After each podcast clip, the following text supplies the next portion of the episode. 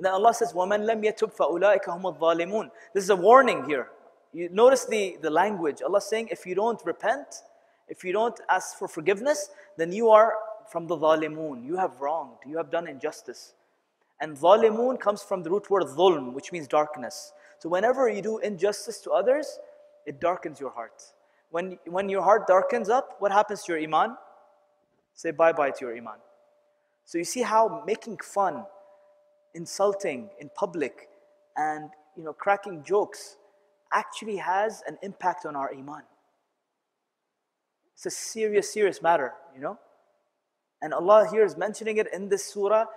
Eight, out of 18 ayat, one ayah is dedicated to making fun of people and degrading them in public. Is that a big deal or a small deal? Small deal. Yes? How many of you think it's a big deal? It's a pretty big deal, right? Especially the warning at the end. So you see what the Quran does? It wakes us up to things that we were forgetful of, right? Things that we took easy now, when we look at the language, oh my God, zalimun, wrong, wrongdoers, those who commit injustice, this is, this is pretty serious. I'm not getting into that. So, you know, what comes out of our tongue originates in our hearts. Don't say, you know, brother, uh, it's okay, I crack jokes with him, but, you know, I really love that brother. What comes out of the tongue originates in the heart. Take that as a standard rule. Right? If your heart is clean, then good words will come out of your, your tongue. You will say truthful things. You will be honest. You will be kind. You will be merciful. You will be loving. But if there's disease in your heart, there's darkness in your heart, then you will you'll be lying, you'll be breaking promises, you'll be mocking, you'll be making fun, you'll be calling people with nicknames they don't like to just bring them down. And so here also listen to this also idea that you know the, the Prophet ﷺ has also taught us that whenever we insult someone, who gets rewarded? The one, the person who was insulted gets rewarded, and who is in the negative? The person who insulted. So I'll, I'll, show, you, show you a small diagram of how this really works. So all of us, we have good deeds and bad deeds, right? The plus sign represents good deeds in our life. Negative signs represent bad deeds. So when this person decides to insult that person, what actually happens? His good deeds go to who? The person who got insulted. What about the bad deeds of the person who got insulted? They go to the person who insulted. Subhanallah. So for the one who is insulted, it's a win-win situation. He's getting double reward and he's being cleansed from his sins. He's being cleansed. As for the one who's insulting, he's losing good deeds and he's getting the burden of the bad deeds of the person he insulted.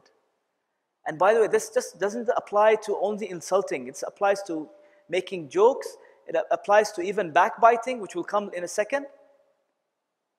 It applies to all of these things that we do hurtfully to other people with our tongues. Is it a, is it a big deal or a small deal, guys? Pretty big deal. And so, you know, um, one of the righteous, you know, tabi'een, he was uh, known to, you know, one day he heard of a person who was constantly backbiting this man. So he ended up at his house with a, the tray of uh, dates to gift him. So that man was, was, you know, he was shocked. Why are you giving me this gift? Haven't you heard that I'm the most, I'm the most person who backbites on you? What did the, this tabi'i say? What did this man say? He told him, listen, I'm came, I came here to gift you this because you have been the reason of my elevation. You have been the reason for my deeds being cleansed, my bad deeds being cleansed, and for my elevation in front of Allah subhanahu wa ta'ala to be higher. Subhanallah. So, should we be upset when someone makes fun of us? Technically, we should be happy, right? It's good news. And again, if you're someone who just constantly hurts people with your tongue, these negative things, by the way, what do they represent? Another very important point. These negatives aren't only unseen sins that, like the angel on the left side is recording, these are problems in your life. You know, you, you backbite against someone, next day, you can expect something bad to happen in your life, in your real life, right? Maybe it could be a car accident. Maybe it could be you falling sick. Maybe it could be your, your son or daughter breaking her arm. Maybe it could be your house catching fire. Maybe it could be you getting a bad day at, at, the, at the office from your boss. Maybe it could be getting fired from your job. You see how Allah's system works? The sins we commit, some of these sins, like especially when it comes to offending other people and, and breaking this honor and respect, it comes back to you in this life. It's, it's a serious matter. It has serious implications on our life. And so, you know, this is a reminder for myself and all you brothers and sisters that, wallahi, we have to have taqwa from this stuff. We have to be protective, ultra protective. That, you know, I need to watch my words. I need to be extra careful when it comes to making fun and backbiting and talking about someone behind their back and insulting someone in public because it's going to come and affect me. It's going to make my life a hell. It's going to have implications in my life. And this is not even talking about akhirah, right? Just in this life. So it's not worth it. Is it worth it, guys? Not worth it. And then we move on to the second part of this uh, discussion, which is in private. How we talk about others, other Muslims in private. The previous one was how we deal with fellow Muslims in public in front of them. This section is talking about how we deal with them behind their backs.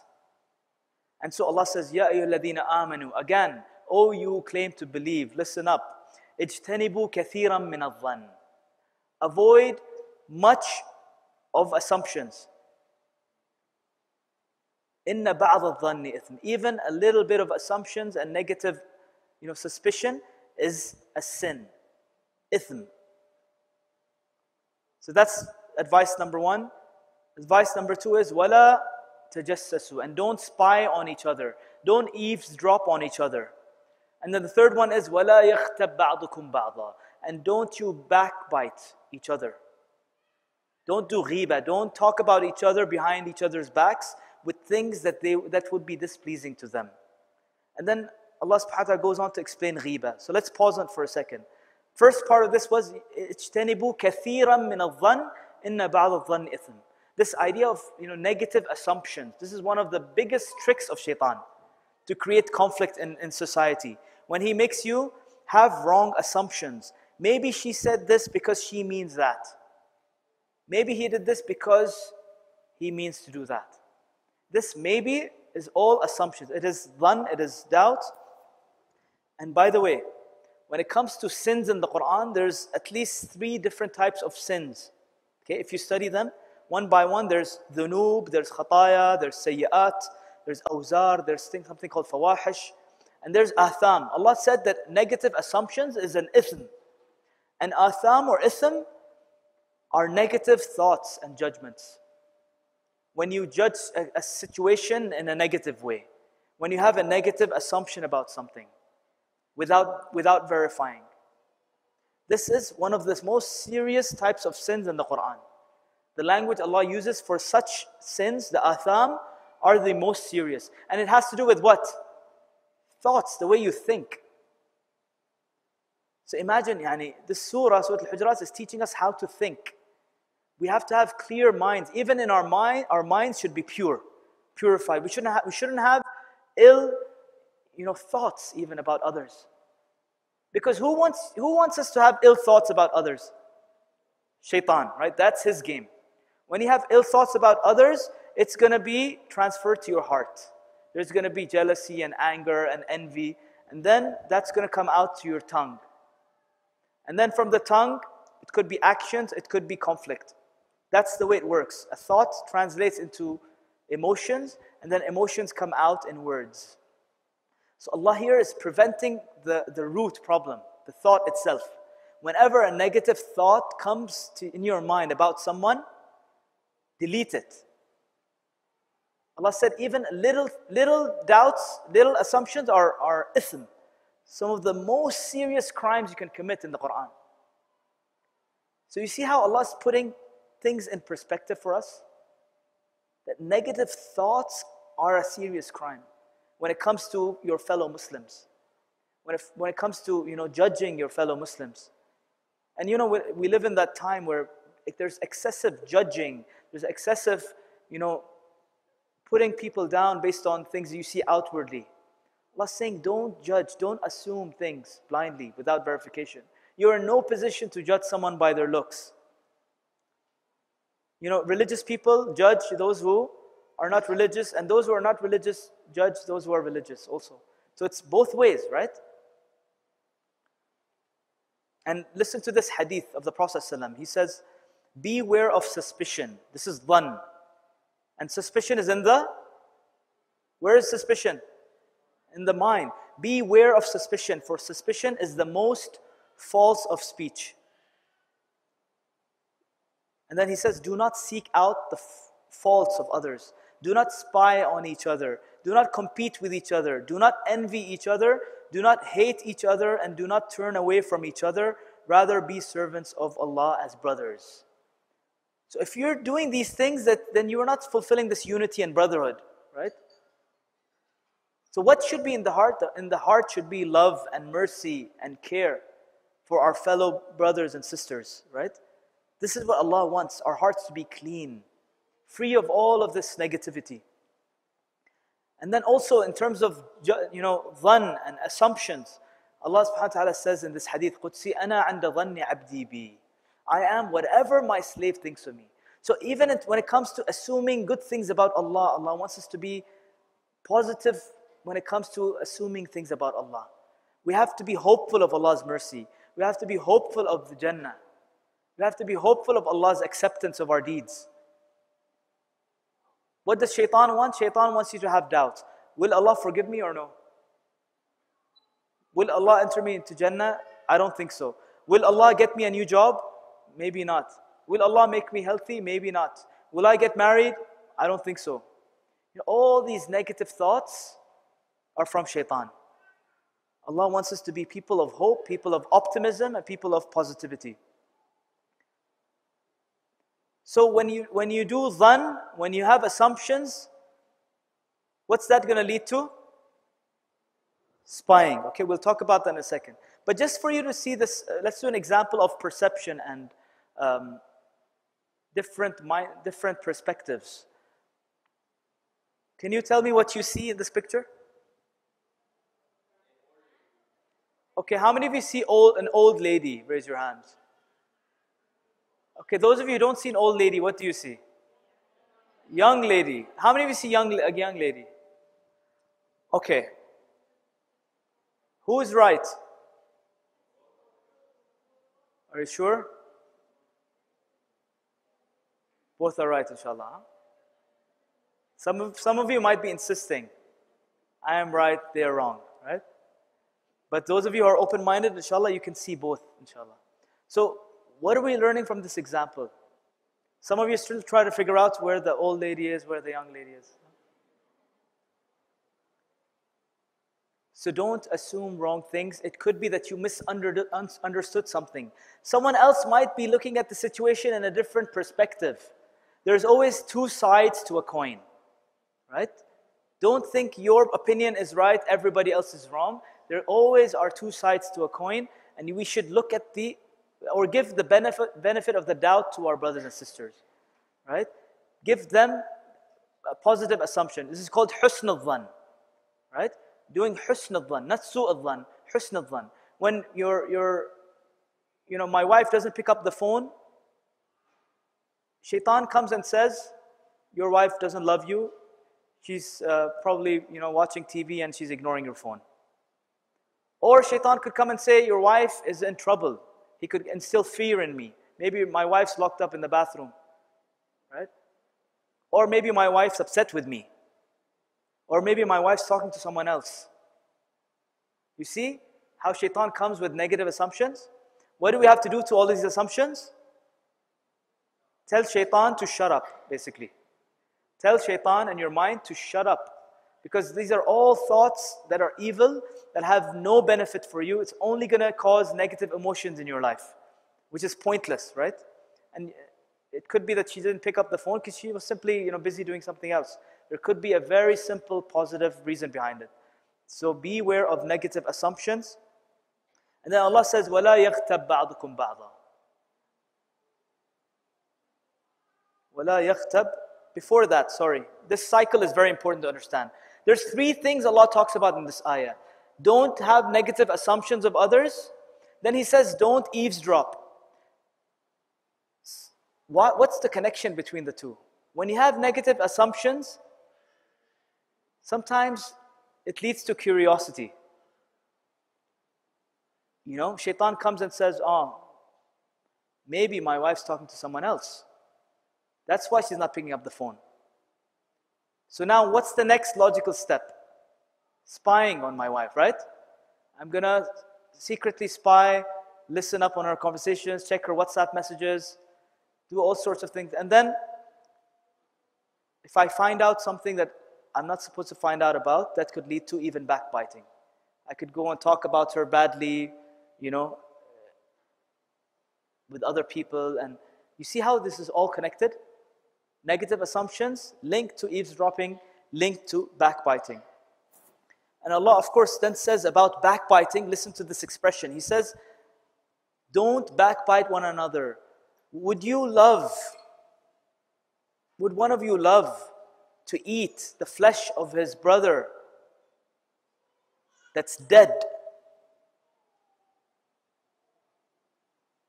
فَكَرِهْتُمُوهُ And you would, you would detest that?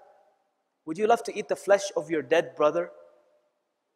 That is the metaphor Allah is drawing for backbiting. Backbiting your brother or sister in Islam is like eating their flesh alive. Allah is saying, وَاتَّقُوا اللَّهَ إِنَّ Allah تَوَابٌ رَحِيمٌ Be mindful of Allah. Have taqwa. Be protective of these thoughts. Be protective of your tongue from ghiba, from backbiting. Be protective of the way you see others and the way you, you know, perceive others. And then Allah ends it by saying, Inna Allah tawwabur rahim.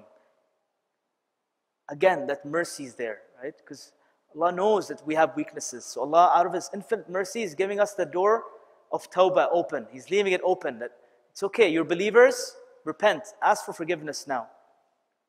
So eating the flesh of your bro- dead brother.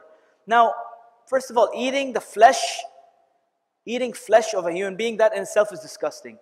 Allah took it a step further by saying, by saying, it's not just any dead, uh, it's not just any flesh, it's a dead person's flesh. So that's the second level of disgust. And then what's the third level of disgust? That dead person, uh, that person is your brother. Your own brother's flesh, as he is dead, you're eating it. This is the description Allah. I know it's disgusting and you're fasting and some of you are hungry. You don't want to see these pictures, but this is really what it is. This is what ghiba is. And it's become so common, you know, gossip corners, rumors, you know, I don't want to generalize by saying it's common with, with brothers or sisters. It happens in both situations. In my office place, over cigarette breaks, people gossip all the time. Over breakfast, people gossip. When, you know, women get together for a function or something, you know, they sit in a corner and start gossiping. Usually after parties, what starts? The gossip session starts after the party's over, right? What did she wear? What did he wear? What did he say? What did she say? What did she look like? What did she eat? What did she not eat? who came, who didn't come, who was rude, who was nice. We do like a full briefing. Ghiba briefing after parties are over, right? And so the Prophet ﷺ, during the Mi'raj, when he escalated the heavens, he saw a group of people who were scratching their chests and their faces with iron nails, copper nails. So the Sahaba asked, Who are these? Or the Prophet asked Jibreel, Who are these? He said, these are those who ate the flesh of others through backbiting and trampled people's honor. These are the ones who used to make fun of others. These are the people who used to mock and bully and you know crack jokes and insult and embarrass people in public. So pretty serious language. And you know when it comes to ghiba, what's the problem with it? Nothing gets fixed, right? You talk behind someone's back, maybe they have a flaw, but it never gets fixed because they're not there. They never get to find out what you've been talking about.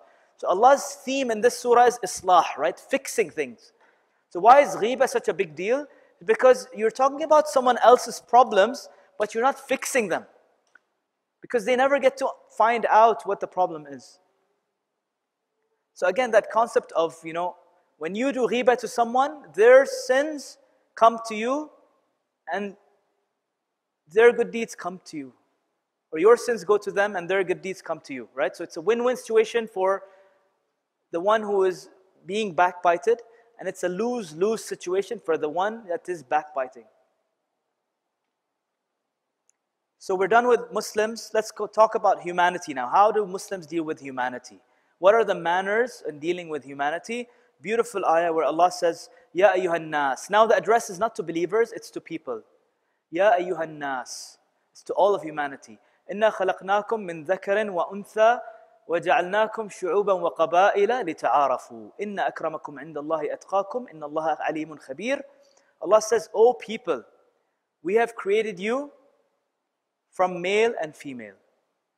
وَجَعَلْنَاكُمْ شُعُوبًا وَقَبَائِلَ لِتَعَارَفُوا And we have made you into different groups and different tribes. What's the objective of cre- creating us in all these different colors and different tribes and different groups? لِتَعَارَفُوا So that you may get to know one another better. So that you may get to hang out with each other. Get introduced to each other. Ta'araf comes from urf, which means literally tradition. Get to know each other's tradition. Exchange ideas, exchange cultures.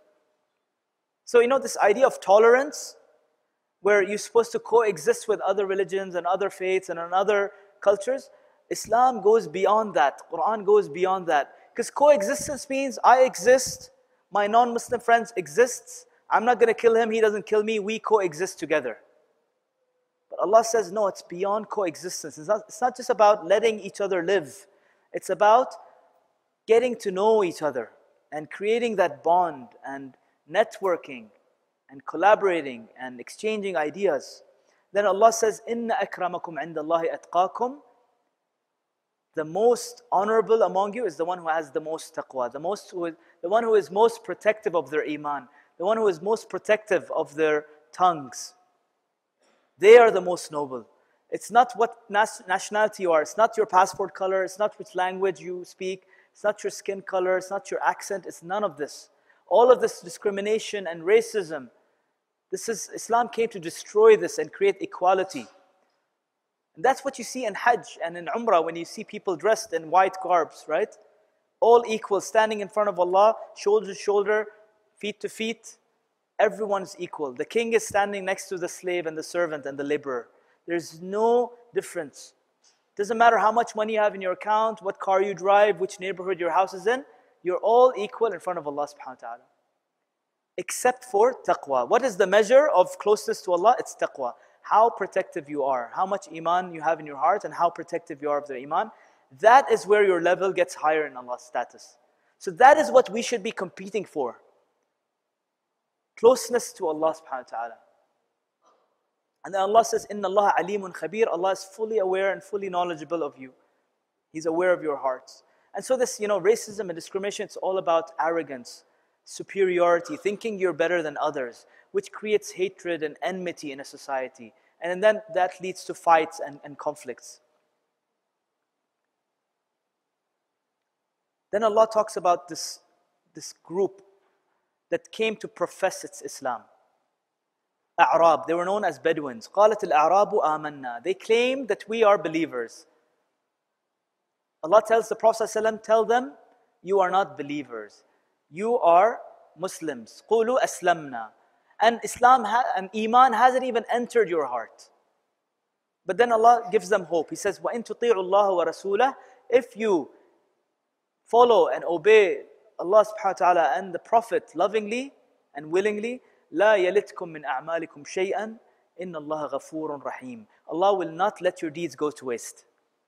So Allah here is distinguishing between Islam and Iman, which we talked about earlier, right?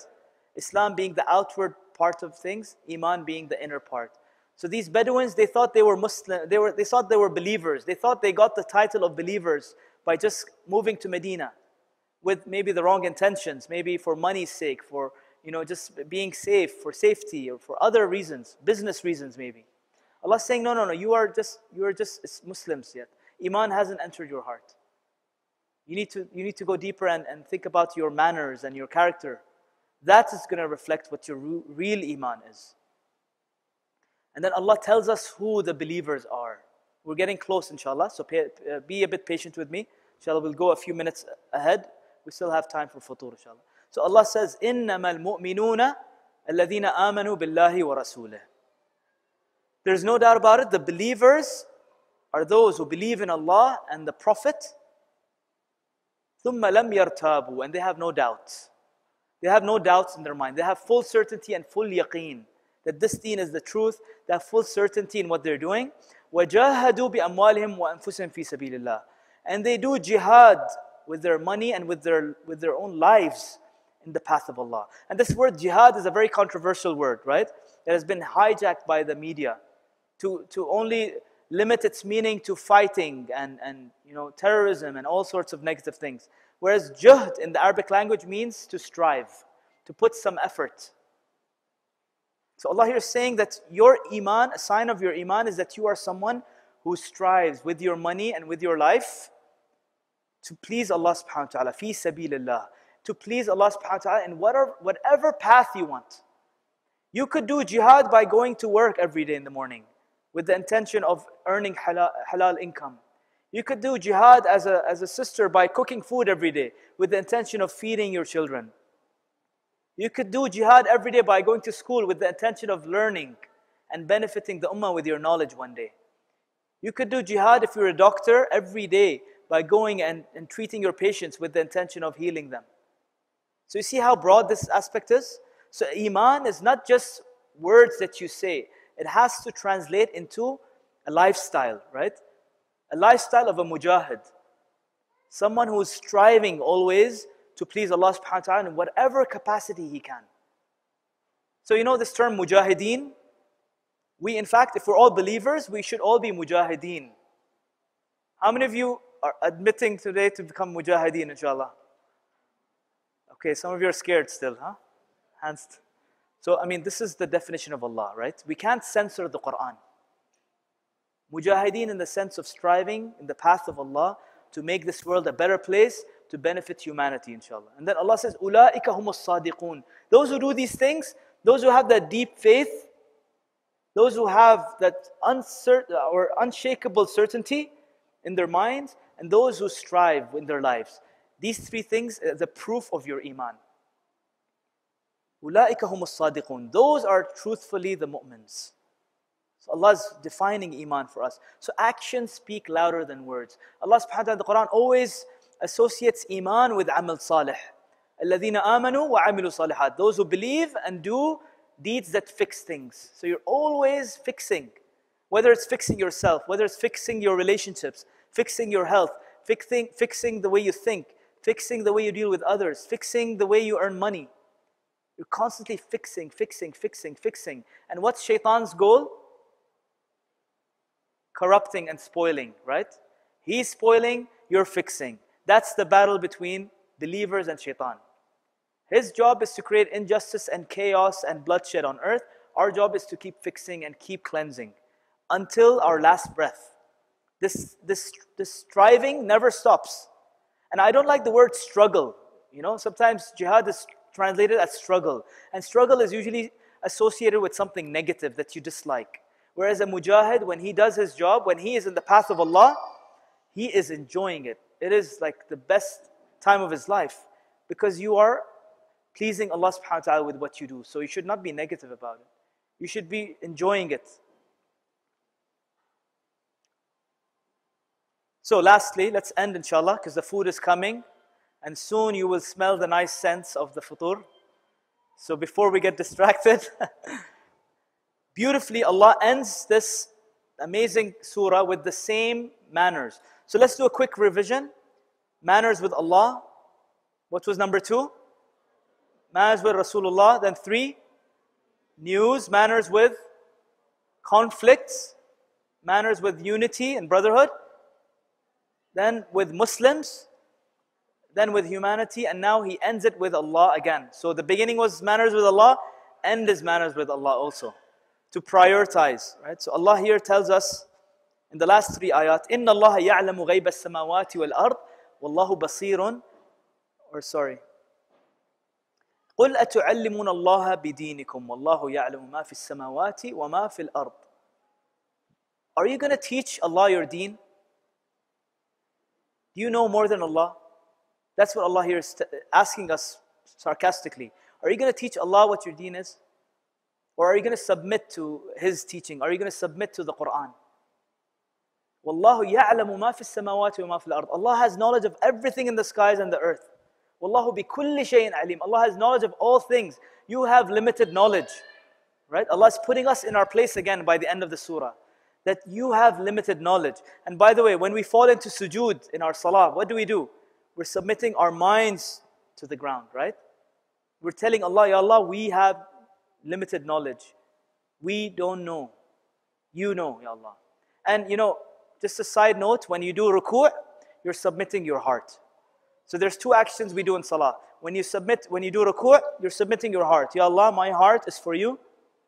And then you come up, and then you go down into sajda, and you put your mind to the ground and say, Allah, not only is my heart for you, my mind is also for you, Allah. I'm submitting my heart to you and I'm submitting my intellect to you. Because the Quran and the Sunnah is the ultimate guidance. I will submit to this, these two sources of knowledge. And then Allah here tells us that those, some group of people who are new to Islam, who are coming in as tribes, they were doing what we call mann. يَمُنُّونَ عَلَيْكَ and aslamu. They were saying, we've done favors to you by becoming Muslims. Allah here is again putting them in their place. And He's saying, tell them, لَا تَمُنُّوا عَلَيَّ إِسْلَامَكُمْ Don't claim that, you know, you've done a favor to me by becoming Muslims. بل الله يمن عليكم أن هداكم للإيمان إن كنتم صادقين. It is in fact Allah who has done favors upon you to guide you to the path of Iman. If only you believed. If only you were truthful. So, you know, every single one of us, we need to, again, this is a reminder for us. don't take your Islam and your Iman for granted. Don't take the fact that you've, you know, come close to Allah for granted. Give credit to Allah always. Allah, one of His beautiful names is Al Hadi the one who guides. Without His guidance, I wouldn't be standing here today talking in front of you. Without His guidance, none of you would be here today listening to this talk. Without His guidance, none of us would be Muslims today. Without His guidance, we wouldn't be fasting today. So we are reliant on Allah subhanahu wa ta'ala's guidance always. And then last ayah, Allah ends again with something about His knowledge. إِنَّ اللَّهَ يَعْلَمُ غَيْبَ السَّمَاوَاتِ وَالْأَرْضِ وَاللَّهُ بَصِيرٌ بِمَا تَعْمَلُونَ Allah has full knowledge of all the unseen things in the heavens and the earth. Wallahu basirun bima ta'malun. And Allah is fully watching what you do. What a beautiful way to end this beautiful surah, where Allah reminds us of His name, Al Basir, the one who watches us all the time. So it's as if Allah's surveillance, like divine surveillance cameras, are on now. And you know, because inshallah we all have taqwa now, we're going to be aware and conscious and mindful of these surveillance cameras. And it's going to guide the way we act in our society from now on. It's going to guide the way we speak to others. It's going to guide the way we think about others. Wallahu basirun bima ta'malun.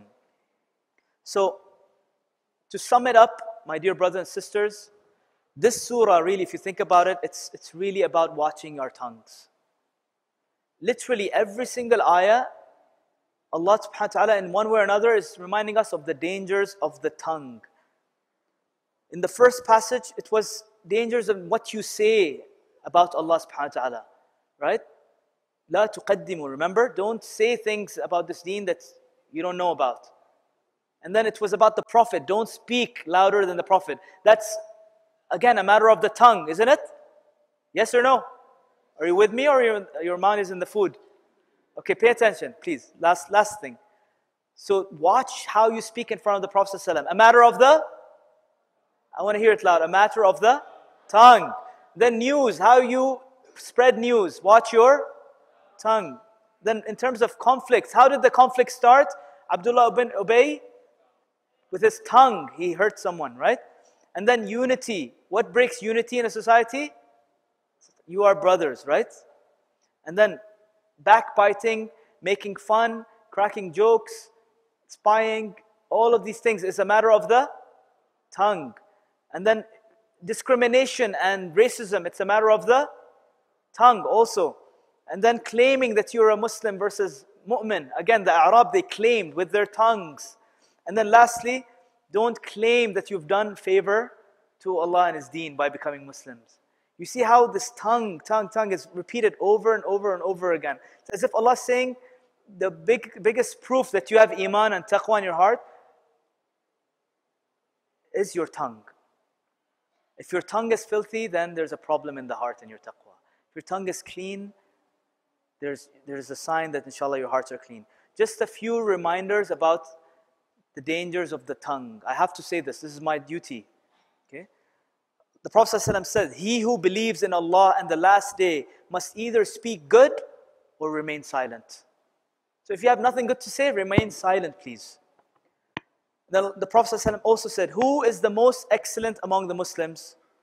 He asked this question. Then he said, The one from whose tongues and hands the other Muslims are secure. When you, when you are not hurting other Muslims with your hands and with your tongues, you're one of the best Muslims.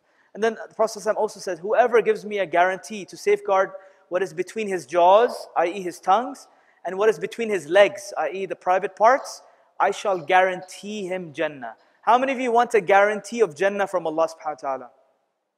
Guard these two things, inshallah. And then the Prophet ﷺ said, A person utters a, war, a word thoughtlessly, carelessly, without thinking about it being good or not. And as a result of this, he will fall down into the fire of hell deeper than the distance between the east and the west. This is how serious it is when it comes to thoughtless speech. When you speak without thinking, when you speak without, you know, thinking whether it's good or bad. So, with this, we conclude, inshallah, the surah, this beautiful surah Al Hujurat, which again emphasizes on this you know, concept of iman in the heart that's protected with taqwa to spread peace, love, justice, and unity in our society. And that is how we get social harmony in our communities and in our societies. جزاكم الله خيرا سبحانك اللهم وبحمدك نشهد ان لا اله الا انت نستغفرك ونتوب اليك inshallah if there's uh, is there any, any questions Yes brother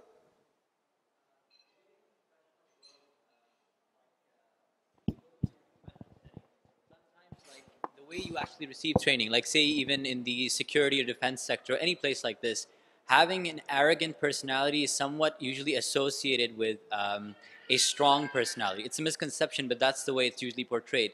So, uh, personally, having gone through such settings, you may maintain yourself, but how does it move to the next level where uh, we talked about how this will start to emanate in society?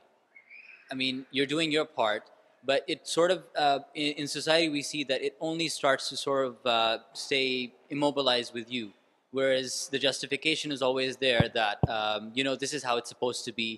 You need to show your superiority etc etc raising your voice stuff like that. Sure good point brother. So a constant theme in the quran is that the majority are always spoken about in the quran in a negative way and the minority are always praised in the quran right? So again, we should not look at what is popular. I, I agree with you, that's what's popular out there. And when you stop doing these things, you become antisocial, you become weird, you become a stranger, you become someone who is, you know, thinking differently. Maybe you're someone who doesn't speak a lot. Maybe you're someone who's always quiet and people make fun of you. Why are you always so quiet, man? Come on. Right? But you are, inshallah, the one who is safe. Everyone else is backbiting and you know, throwing comments and stuff, and you are the one who's safe. So don't go by the majority. It is always the minority who are praised in the Quran, and the majority are always, Allah subhanahu wa ta'ala talks about them in a negative way. So for us, the measure is not numbers and popularity, it is, again, what Allah subhanahu wa ta'ala has uh, you know, decided to be a priority for us. Yes, brother, the back. Can you have the mic, please? So how many minutes for Adhan? 15? Yeah, we'll Jazakumullah khair, brother. How best will be a combination with the control of the tongue and control of our gaze? So the question is, how do we control our tongue and our lower our gaze? No, how best will be a combination? How the best? Okay. Uh, Yeah. Best thing is to, uh, like the Prophet ﷺ said, if you have something good to say, say it. Otherwise, be quiet.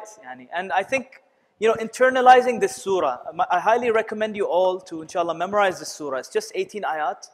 Memorize it. Because now, inshallah, you understand it. And when you memorize it and recite it in your salahs, then all of these lessons will come back to life. And you know, human beings keep forgetting. So we need to constantly be reminded of the seriousness of these matters, right? And the one who is connected with the Quran will keep these ideas afresh in his mind, right? Shaitan's goal is to make us forget. His goal is to make us, you know, uh, distracted. And that's where people end up being loose about their tongues and about their gaze. But wallahi, the Quran, when we ponder upon the Quran and about the serious implications of such evils in our society, then that taqwa will be built naturally, right? Then you will be more protective of your tongue, you'll be more watchful of your gaze, because this has a direct impact on your iman. And you know, lastly, it all depends on how much you value your iman, right? It's a personal, personal choice every single one of us has to make. If you value your iman, if it's the most precious thing in your life, then you're gonna do whatever it takes to protect it. But if you have other priorities like your business or your family or your house or money or enter- entertainment and playing, then of course you won't, you won't have any reason to have taqwa and you will be a prey to you know shaitan and his, uh, his tricks inshallah. So inshallah with that we, we.